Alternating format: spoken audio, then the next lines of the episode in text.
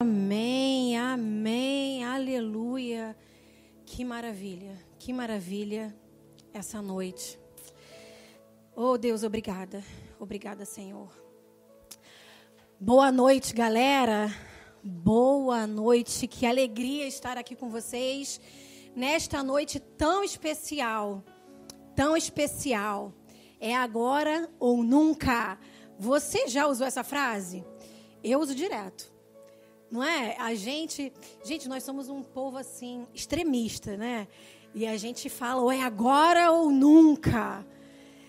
Aquela promoção, janeiro, a gente vê aquelas etiquetinhas escrito sale, off, que agora é tudo assim, né? Não vem escrito mais promoção, é escrito sale. Troço é chique. E aí a gente vê aquela bolsa linda, maravilhosa e fala o quê?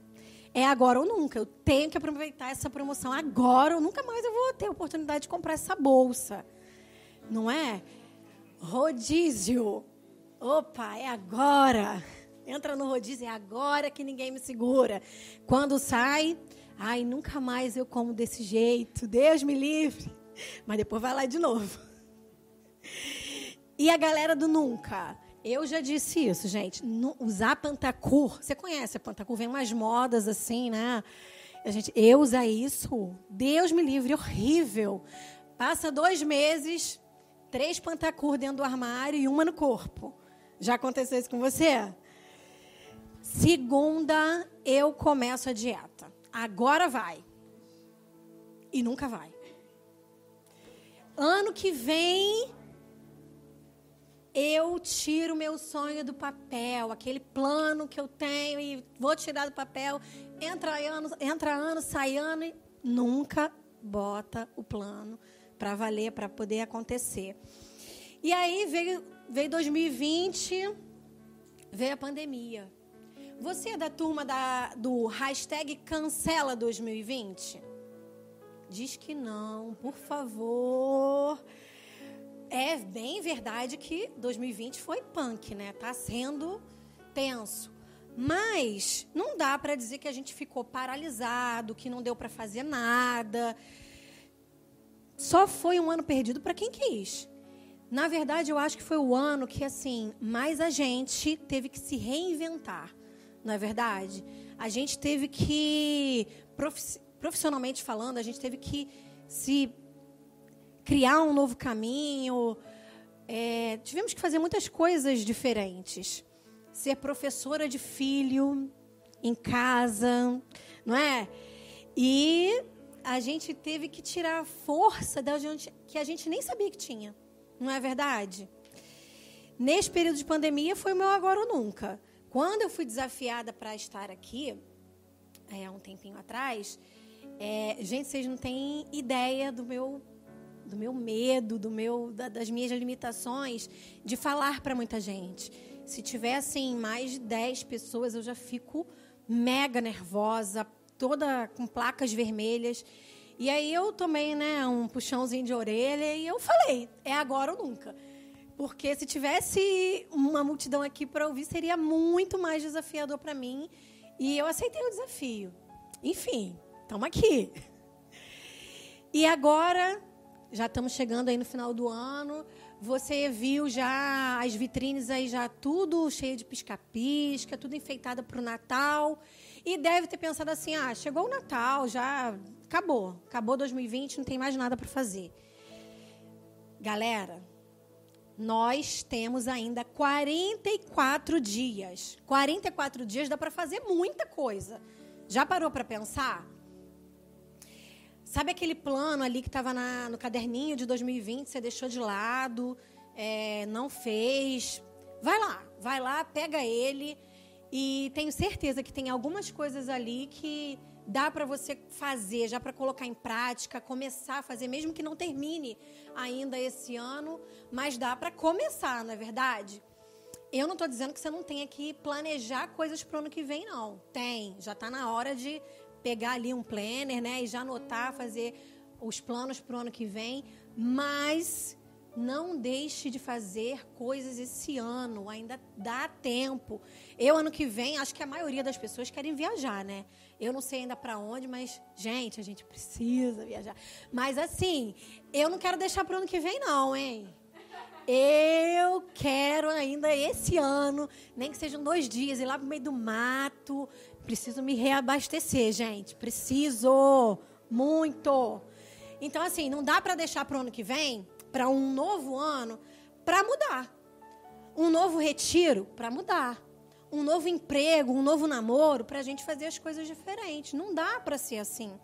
Não dá para esperar um novo ano, um novo tempo para resgatar o que foi perdido, para restaurar o casamento, a família. Não espera não. A hora é agora. A hora é agora.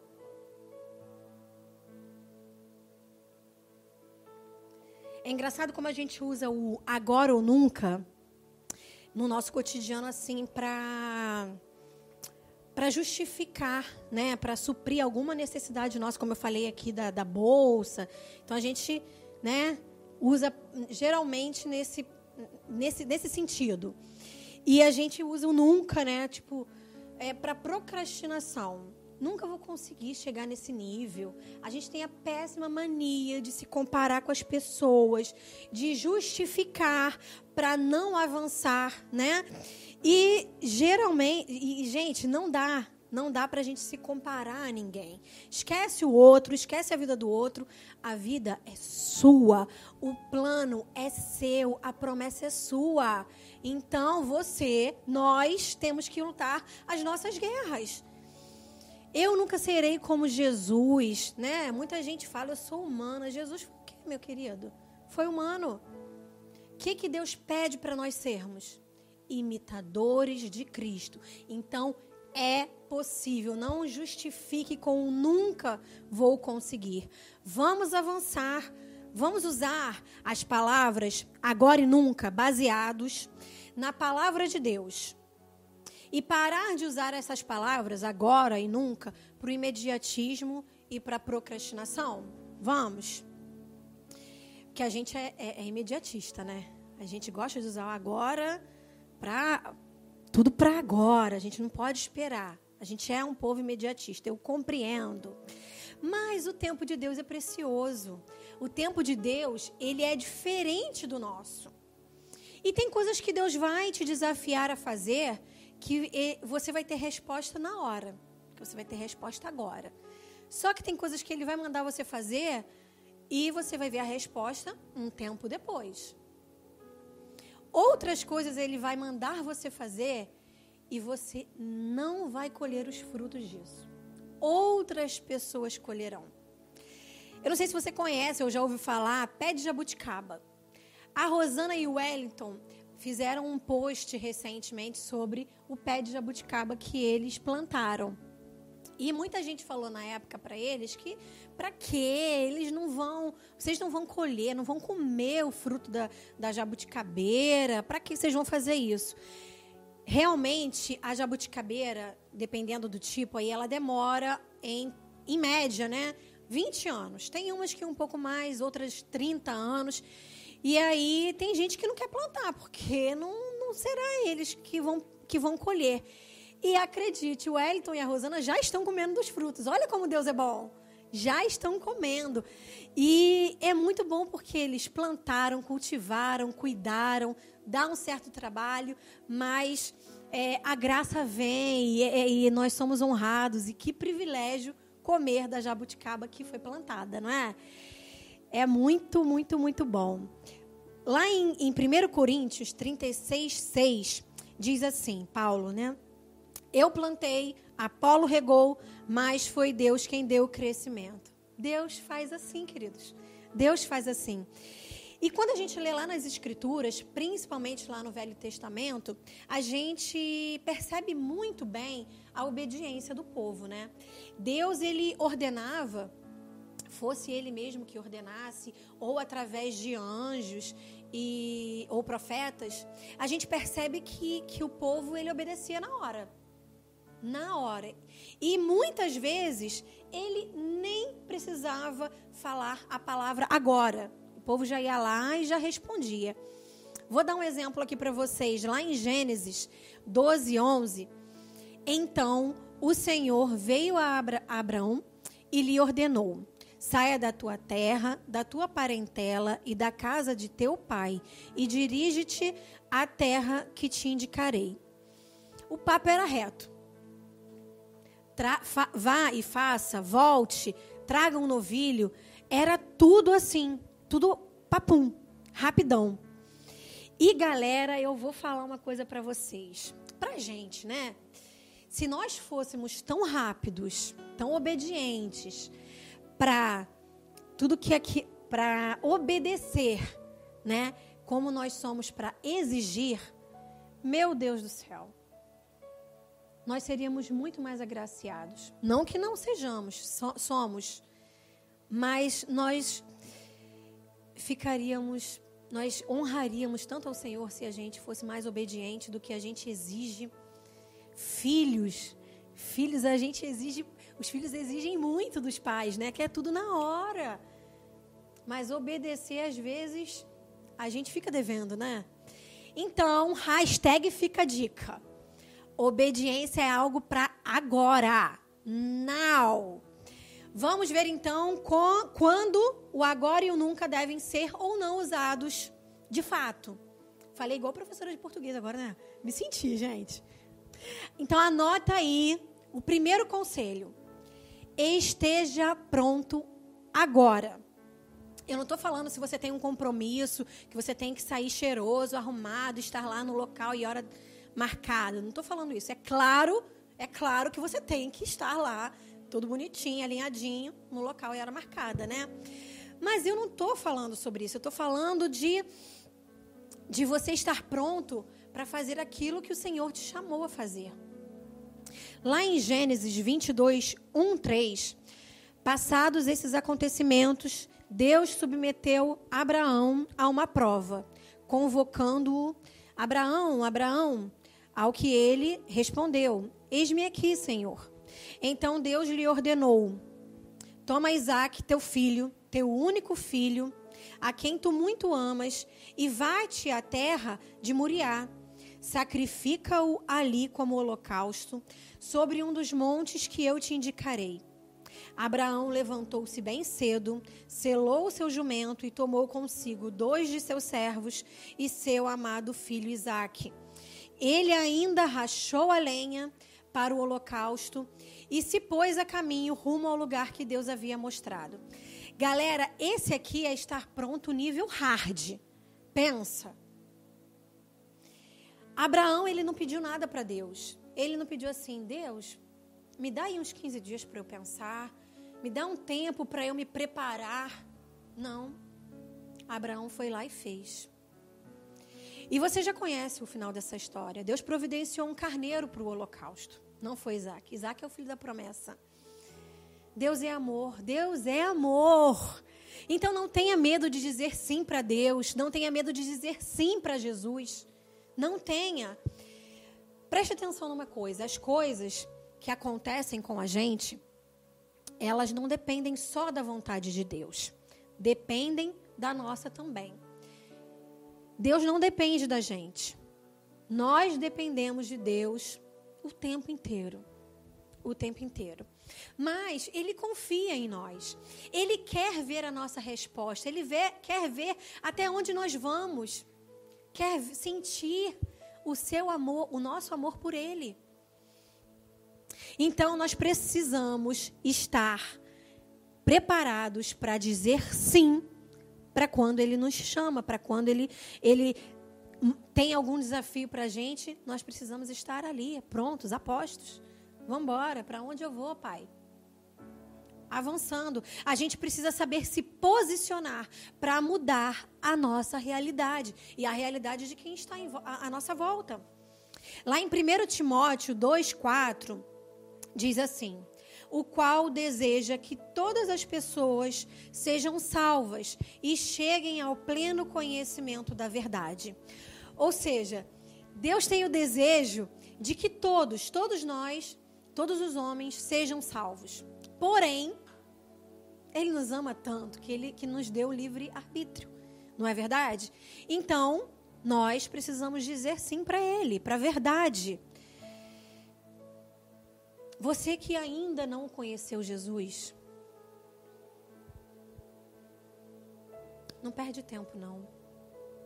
Busque-o, busque-o agora. Você que por algum motivo conhece, mas se afastou, não sei por qual motivo, mas volta agora. Volta agora. A hora é agora. É hora de honrar. É hora de da gente refletir as nossas escolhas, de analisar a nossa postura, a postura que estamos tendo.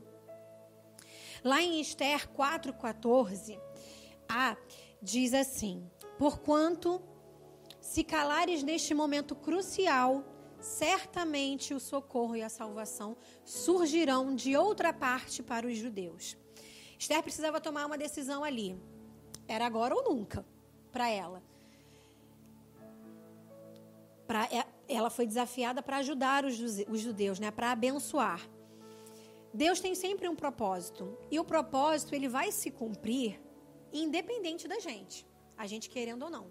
Mas se nós não dissermos sim para Deus, nós vamos falhar com Ele. Nós vamos falhar. E a promessa se cumprirá de outra maneira, com outra pessoa. Oh, e a gente não vai desfrutar disso, gente. Pensa bem.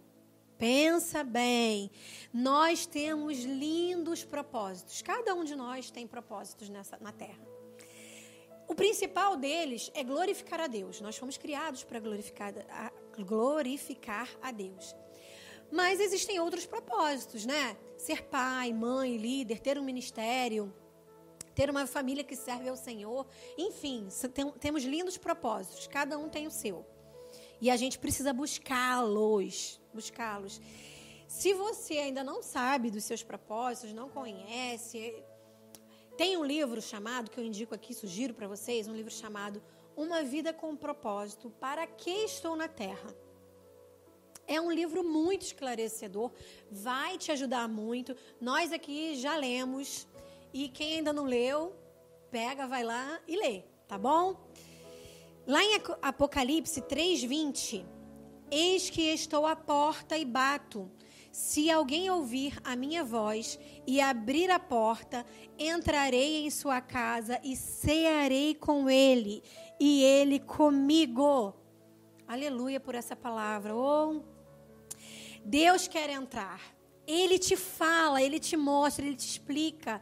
Ele bate a porta, mas eu preciso estar pronto para abrir a porta. Eu preciso dizer sim. Ele quer o nosso amor por livre e espontânea vontade nossa. Ele não te atropela, não. Olha, o diabo não é assim, não. O diabo ele vê uma brechinha pequenininha aberta e ele vai lá e empurra. Ele empurra a porta e entra sequer sem a gente querer, mesmo contra a nossa vontade.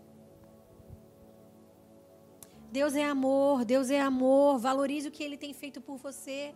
Valorize o que você tem agora. Deus derrama água, mas não são todos que têm sede.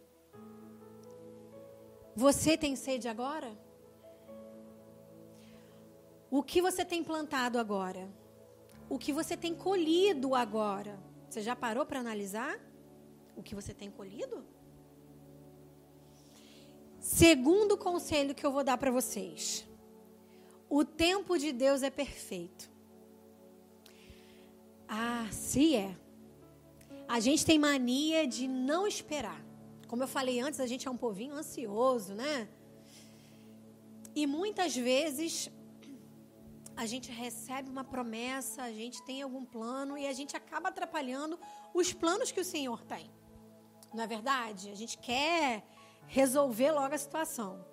Preste atenção numa situação que, olha, veja bem.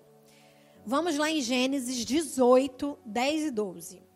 Então ele lhe prometeu: Voltarei a ti no próximo ano.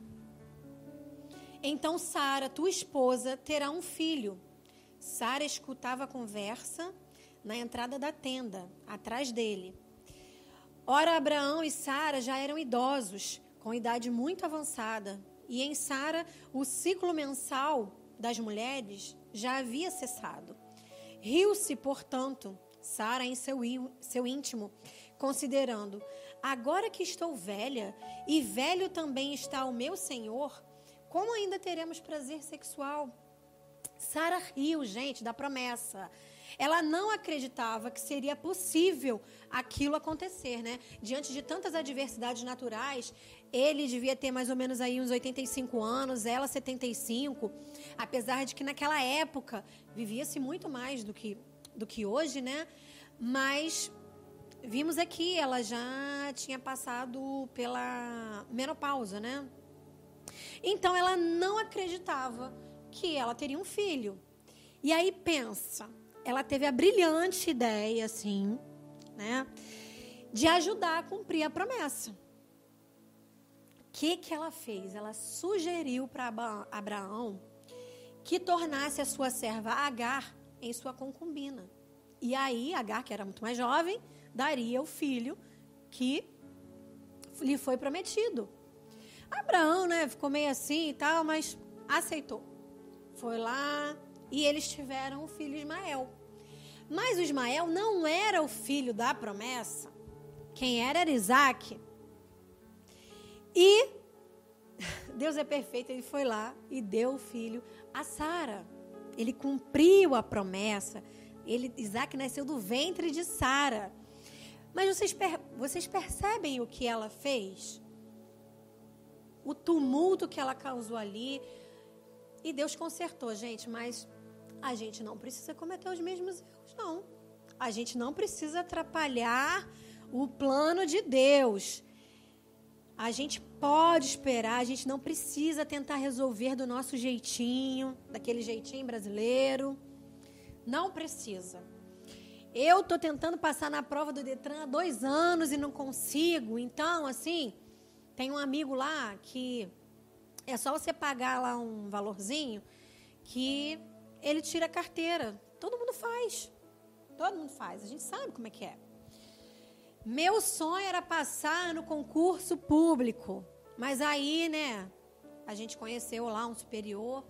E aí é só pagar dois, os dois primeiros salários para ele que tá tudo certo. Consegui a promoção no trabalho. Mas não era minha vez, eu só consegui porque eu era amigo do chefe. Não estou com aqueles atributos todos, aqueles requisitos todos para conseguir. Não entre nessa. Não entre nessa, porque a promessa é com honra e não com vergonha. Se você recebeu a promessa, Deus falou contigo, o Espírito Santo te confirmou, e você viu alguma facilidade, alguma parada. Gente, não façam isso. A promessa se cumprirá no tempo determinado e da maneira que o Senhor planejou. O tempo do Senhor, ele é perfeito. Perfeito. Não atrapalhe os planos dele. Deus não se atrasa em relação ao, às suas promessas. Não se, ele confie, creia. A falta de confiança faz com que a gente não ultrapasse as barreiras que a gente precisa ultrapassar. A gente precisa, sabe, degrau em degrau. Cada... Gente, os propósitos, eles são. A gente precisa passar por cada etapa. É claro, é claro que nem sempre a gente vai estar preparado para aquilo que a gente foi desafiado a fazer. A gente precisa estar preparado para dizer sim. Estou aqui, Senhor.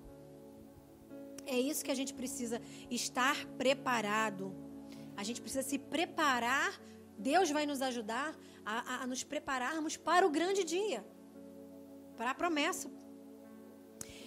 O pastor Fabiano Ribeiro ele tem uma frase muito interessante que diz assim: entre a promessa, entre a profecia e a promessa, existe um espaço chamado obediência. É aí, neste espaço, Neste tempo de obediência é que a gente se prepara rompendo as barreiras que precisa romper. Há um tempo para cada etapa e o tempo de Deus é perfeito. A gente precisa correr risco, a gente precisa saber correr riscos. Na verdade, a gente precisa correr riscos que valham a pena, né? E correr risco por Jesus, pode ter certeza. Vale a pena, vale a pena. Olha o que diz em Hebreus 3, 7, 8a.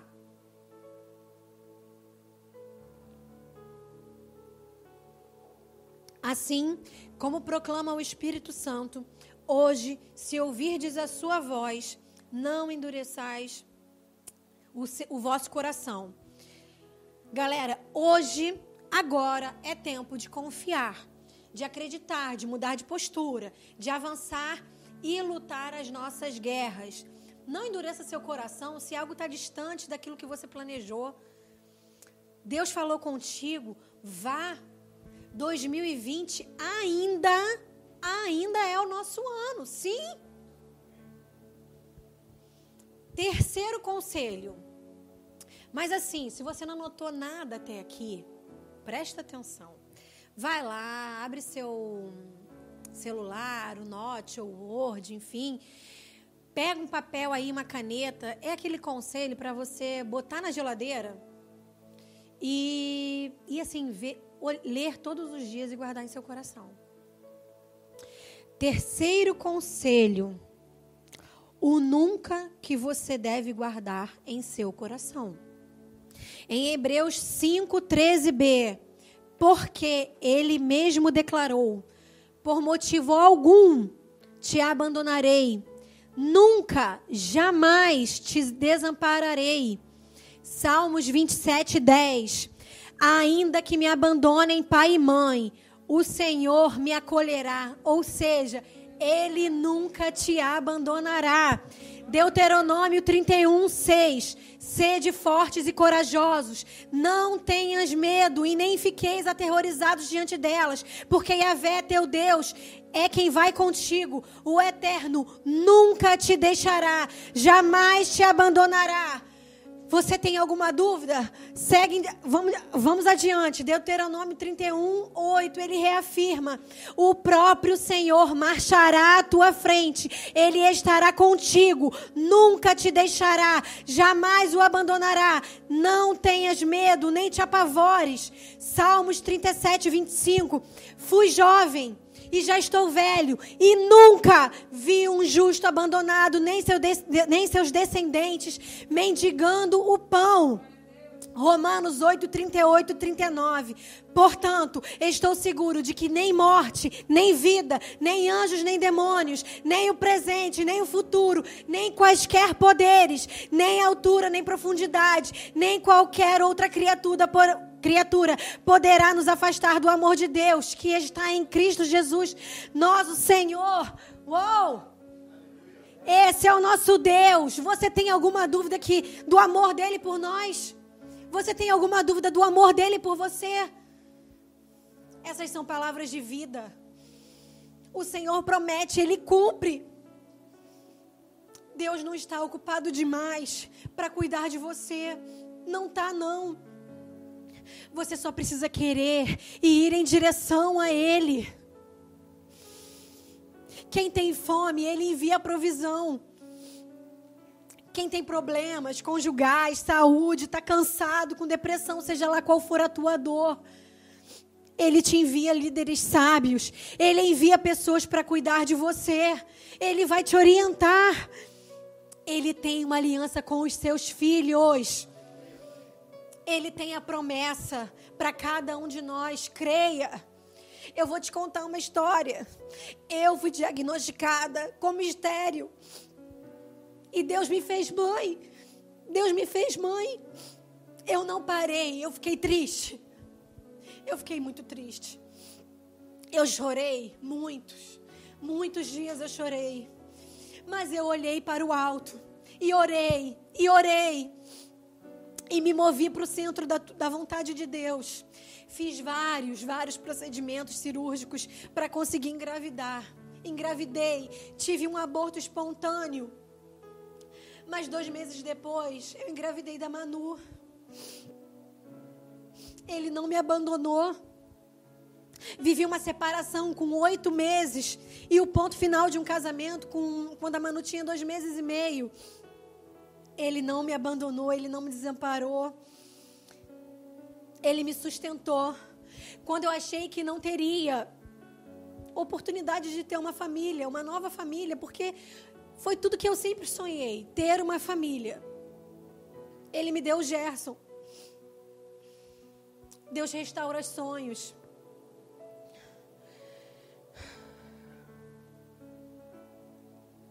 Deus cumpre a promessa. Tentamos ter um filho, fui ao médico de novo. E novamente um diagnóstico ruim de esteril... que eu era de infertilidade. Eu tinha um histórico ruim, já tinha passado dos 35. Então, as coisas não ajudavam muito. Mas eu não me acovardei não com a resposta que eu recebi do médico. Quem tem o plano é Deus, e ele me falou que me daria um filho. E ele cumpriu.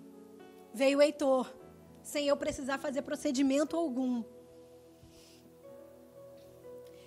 O Heitor, a Manu, meus filhos, são para a glória de Deus. São para a glória de Deus. Não aceite ninguém falar que você nunca vai conseguir, que você nunca vai prosperar, que você nunca vai casar, que você nunca vai mudar, que você não vai prosperar, que você não vai ser pai e mãe, que você nunca vai casar, que você nunca será curada. Mentira! Não acredite nessas mentiras. Você viverá os planos que Deus tem para você. Basta você se mover, vá em direção ao Senhor. Busque, acredite, creia. Vá adiante. Não tenha medo, não. O único nunca, o único nunca que você tem que guardar no seu coração é que nunca estaremos só. Nunca seremos abandonados. Nunca, queridos. Deus está conosco o tempo inteiro. Então levante-se agora. A hora é agora. Levante-se agora e diga assim para Jesus: vai em busca dos teus sonhos, vai em busca do que Deus tem para você. Em nome de Jesus, eu creio nos planos que Deus tem para você. Você, você precisa acreditar também. O sim para Jesus é agora. Pai, obrigada por nunca desistir de mim. Obrigada por nunca desistir de nós. Obrigada porque os teus planos se cumprem, mesmo quando eu não sou digna disso. Pai, toma essa geração em tuas mãos. Que eles abram os olhos e eles olhem para o alto e vejam quão grande é o Senhor, quão grande é o teu amor que eles sintam a presença do Espírito Santo, que eles sejam conduzidos pelo Espírito Santo. E afastem eles, ó Pai, em nome de Jesus, nos afaste das mentiras que o mundo prega, Senhor, em nome de Jesus. Que possamos cada vez mais caminhar para o centro da tua vontade, em nome de Jesus. Quebranta os nossos corações, tira as vendas espirituais. E nos ajude, Pai a cumprir com o teu propósito para as nossas vidas. Em nome de Jesus. Amém.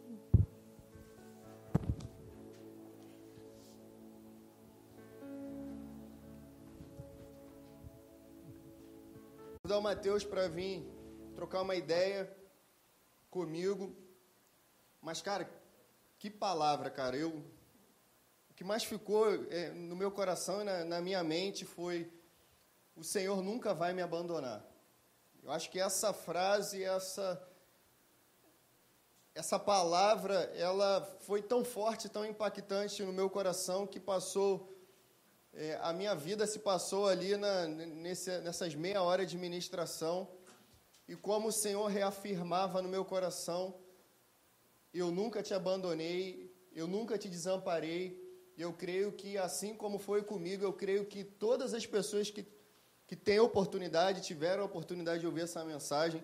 Eu creio que o Espírito Santo, ele renovou essa palavra no, no, no coração das pessoas. O que, que, você acha a respeito disso, Matheus? Alan, eu acho incrível como, como Deus, é, ao longo da nossa história, vai se provando um pai muito amoroso. Sim. Ele vai concretizando todas essas palavras. Em cada processo que a gente vai, que nós vamos passando, nós vamos vendo a presença dele meio, bem palpável, bem palpável. Naquilo que a gente não consegue fazer, ele nos prepara, nos, nos dá um tempo, nos ensina. Eu acho isso muito incrível. Realmente como um pai né, que, que nos ajuda a caminhar a, os processos da vida eu acho que uma das palavras iniciais da, da Roberta foi a respeito de respeitar os processos. A gente, é, a nossa geração, uma, a famosa geração fast food, né? A gente quer tudo para ontem. A gente quer orar e antes de orar, a gente quer que Deus tenha ouvido, já respondido, já atendido. E a gente não quer respeitar os processos, né? Na verdade, Deus é um pai tão amoroso que ele nos ensina que a vida tem processos. Ele criou o mundo com processos, com quatro estações. Uma mulher precisa de nove meses para poder parir, às vezes a gente quer em um dia resolver todos os problemas da nossa vida, né? Sim, com certeza. Um ponto também que me chamou muita atenção foi a questão da obediência, a obediência de, é, de Abraão, a palavra que foi dada também a, a Sara, é, foi algo que me impactou muito, porque às vezes nós é, esperamos que tudo esteja perfeito para realizar o que Deus já falou para a gente que é para fazer a gente espera tudo estar confortável para a gente, para que a gente venha realizar aquilo que Deus é, já providenciou. Quando Deus ele promete algo, ele nos dá o recurso. É algo que eu sempre ouço o pastor Alex falando, é algo que eu aprendi passei a, a viver, né? Coloquei, coloquei para minha vida. E tem uma frase que eu acho muito interessante, enquanto a Roberta estava falando ali, eu me recordei dessa frase, que é obediência atrasada é desobediência. Toda vez que Deus é, pede algo para a gente, orienta algo a gente, e a gente atrasa em responder isso, a gente demora em responder é, essa questão, a gente está sendo desobediente. Porque a verdade é que ele está nos pedindo algo, a gente vai tentar fazer do nosso jeito, depois quando a gente vê, ó, não deu bom, deu ruim, ah, agora eu vou obedecer ao Senhor. Isso é desobediência. Obediência atrasada é desobediência. É levado pelo medo, né? Levado pelo medo. Às vezes, quando nós não encontramos é, às vezes não entendemos o amor do Pai, nós tendemos a agir com medo. Mas o Pai, Ele nos ama e Ele nos, nos prova para que a gente vá, vá a um novo nível de obediência, né? um novo nível de confiança e fé nele, né? Sim, o verdadeiro amor, ele lança fora todo o medo, né? Exatamente. E assim, quem ama, obedece de bate-pronto. Você não precisa ficar de, ah, eu obedeço ou não obedeço. Quem ama de verdade, obedece de, de bate-pronto. É, e essa questão dessa mentalidade fast food na gente é algo é, tão é, expressivo nessa nossa geração, é, mas também foi na vida de Sara, né? A Roberta falou sobre a, a, a Sara, esposa de Abraão, e como ela quis dar um empurrãozinho para Deus da promessa de Deus, né? Ah, Deus me prometeu isso, mas vou dar um empurrãozinho para Deus. Jeitinho brasileiro. Famoso jeitinho brasileiro, que mostrou que realmente ela estava errada em querer é, antecipar aquilo que Deus falou para ela que precisaria de processos para ser vivido. E é, é tão é, importante a gente respeitar os processos de Deus que o fato dela não ter respeitado os processos gerou coisas que afetam até a nossa geração. Então, assim, a desobediência a Deus é, e tentar dar um empurrãozinho para Deus, ele é, gera coisas nas próximas gerações. A gente vive hoje a guerra israelitas e árabes por conta dessa desobediência, por conta desse empurrãozinho que ela quis dar para Deus. Então, a importância realmente nós vivermos na dependência de Deus e sermos obedientes e respeitarmos os processos de Deus. Com isso, nós queremos encerrar a nossa celebração e pedir para você que compartilhe, compartilhe essa celebração com seus amigos, com as pessoas que você ama. Eu tenho a certeza absoluta que, assim como nós fomos abençoados daqui, você foi abençoado daí, o Senhor abençoará muitas outras vidas a partir da sua vida, se você decidir compartilhar tudo aquilo que você viveu e viu e presenciou nessa noite. Que Deus abençoe a sua vida, curta, compartilha, divulgue tudo aquilo que Deus tem feito em nosso meio. Em nome de Jesus. Deus abençoe. Amém. Fique com Deus.